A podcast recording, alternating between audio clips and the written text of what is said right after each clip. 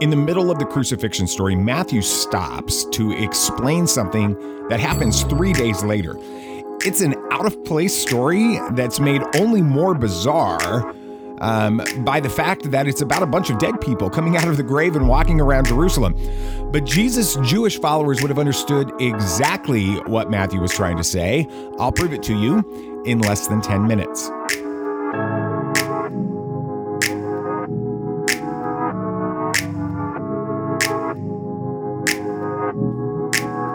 Welcome, Bible nerds. I'm David Jesse. I believe that understanding the Bible in its historic, geographic, religious, and cultural context helps us see Jesus more clearly, love him more dearly, and follow him more nearly day by day. Did you know that Matthew wrote the first episode of The Walking Dead? Welcome to Bible Nerds Daily. Uh, every weekday, I share with you a verse of the day that is designed to help you become a better follower of Christ. If you're encouraged and challenged by this podcast, please share it with your family and friends and follow the show on your favorite podcast app so you don't miss an episode. All right, let's talk about the Feast of First Fruits.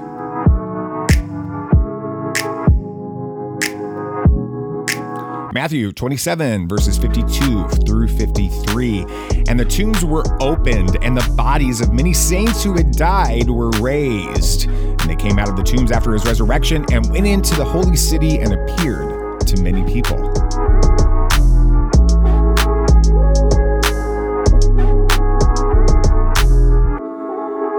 Now, most of us understand that the crucifixion is a supernatural fulfillment of the Feast of Passover. Jesus is the Lamb of God who takes away the sins of the world.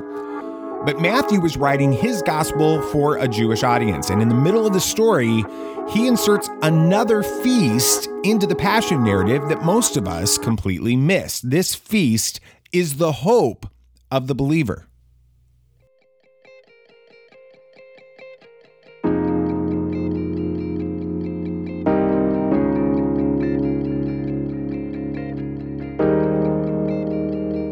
Over the centuries before Jesus came, an elaborate set of rituals and traditions had been established during the feast. One of these traditions surrounded the third of the celebrations that take place during the week of Passover, the Feast of First Fruits.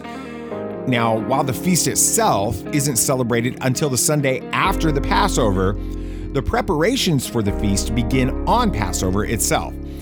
As the final Passover lambs were being sacrificed, a contingent of priests made their way to the barley fields on the Mount of Olives, and they looked to see if the barley was ripened. Next, uh, these priests would bind together several sheaves of the barley but not harvest it.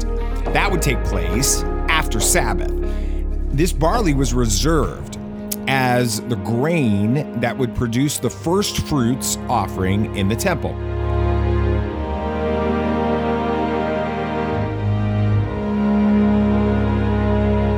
The close of the weekly Sabbath, these priests would then return to these sheaves that they had marked on Passover and conduct a ritual before all of the residents of Jerusalem. As two witnesses confirmed the setting of the sun and the close of the Sabbath, which, again, remember, the biblical day starts at sundown, the priests would cut the marked sheaves and then harvest the grain. And this barley would be taken to the temple and then ground into flour, and then that flour was baked into two loaves of bread. Now, at sunrise on the first day of the week, the high priest, who up until this point had been hidden in the temple since the start of the Passover, appeared before the people. He waved the first fruits loaves over the people and shouted, If the Lord has been faithful to bring the first fruits of the harvest, he will be faithful to bring the rest of the harvest.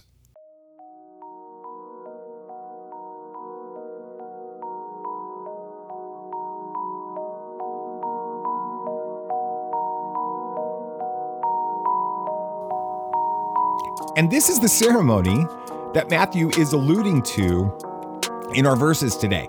The Mount of Olives has been one of the most revered cemeteries in Israel for thousands of years. Jesus died at the exact moment that the priests were preparing to mark the sheaves that would be harvested for the first fruits. When he died, the graves in that cemetery were ripped open by an earthquake. And when the priests returned at the start of the first day of the week to harvest those sheaves, Jesus was being resurrected. And along with him, the dead in those graves were coming to life in front of all of Jerusalem. And as the high priest waved the first fruits loaves over Jerusalem, our eternal high priest presented these resurrected saints before the Father, declaring Yahweh's faithfulness.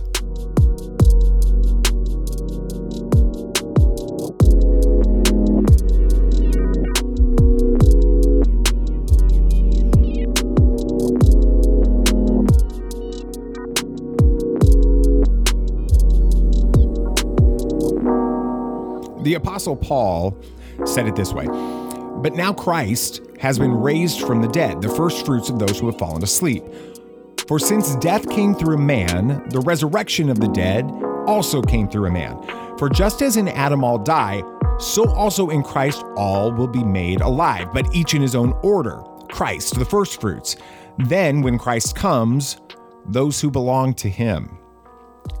Just as the high priest shouted 2,000 years ago, our high priest shouts over us today. If Yahweh has been faithful to bring the first fruits of the resurrection, he will be faithful to resurrect those who belong to him.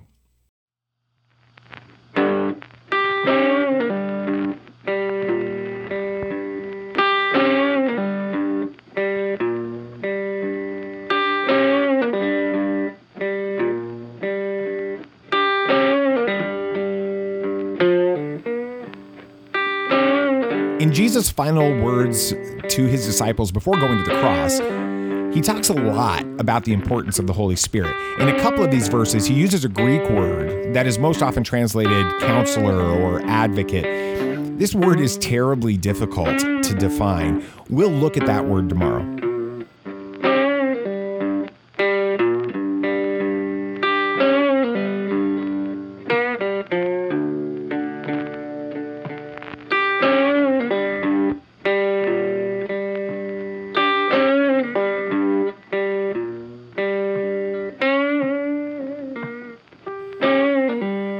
If this podcast is an encouragement to you and you want to pay it forward, then please check out a ministry that means the world to me. It's called One Child. One Child brings hope to hard places by helping children around the world who are facing extreme poverty. One Child's child champions bring food, medicine, education, and the gospel to children who wouldn't have it otherwise. You can make a one time donation, a recurring donation, or you can support a child uh, monthly and um, really change that child's life. There's a link in the show notes, or you can check out all the information on thebiblenerds.com.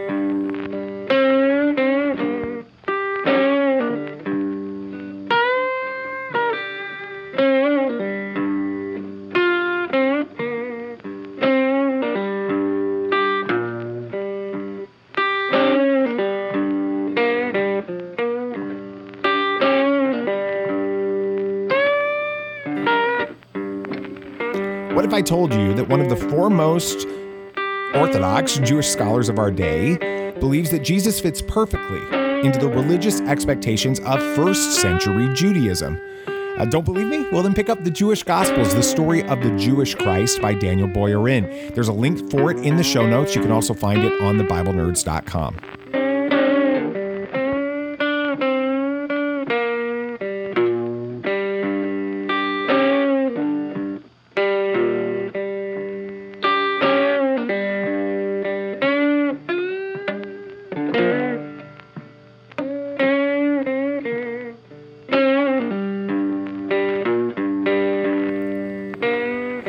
isn't a single word in the English language that can adequately translate what Jesus is trying to say about the Holy Spirit in John 14. We'll spend an entire episode trying to do that tomorrow. But for now, go read your Bible.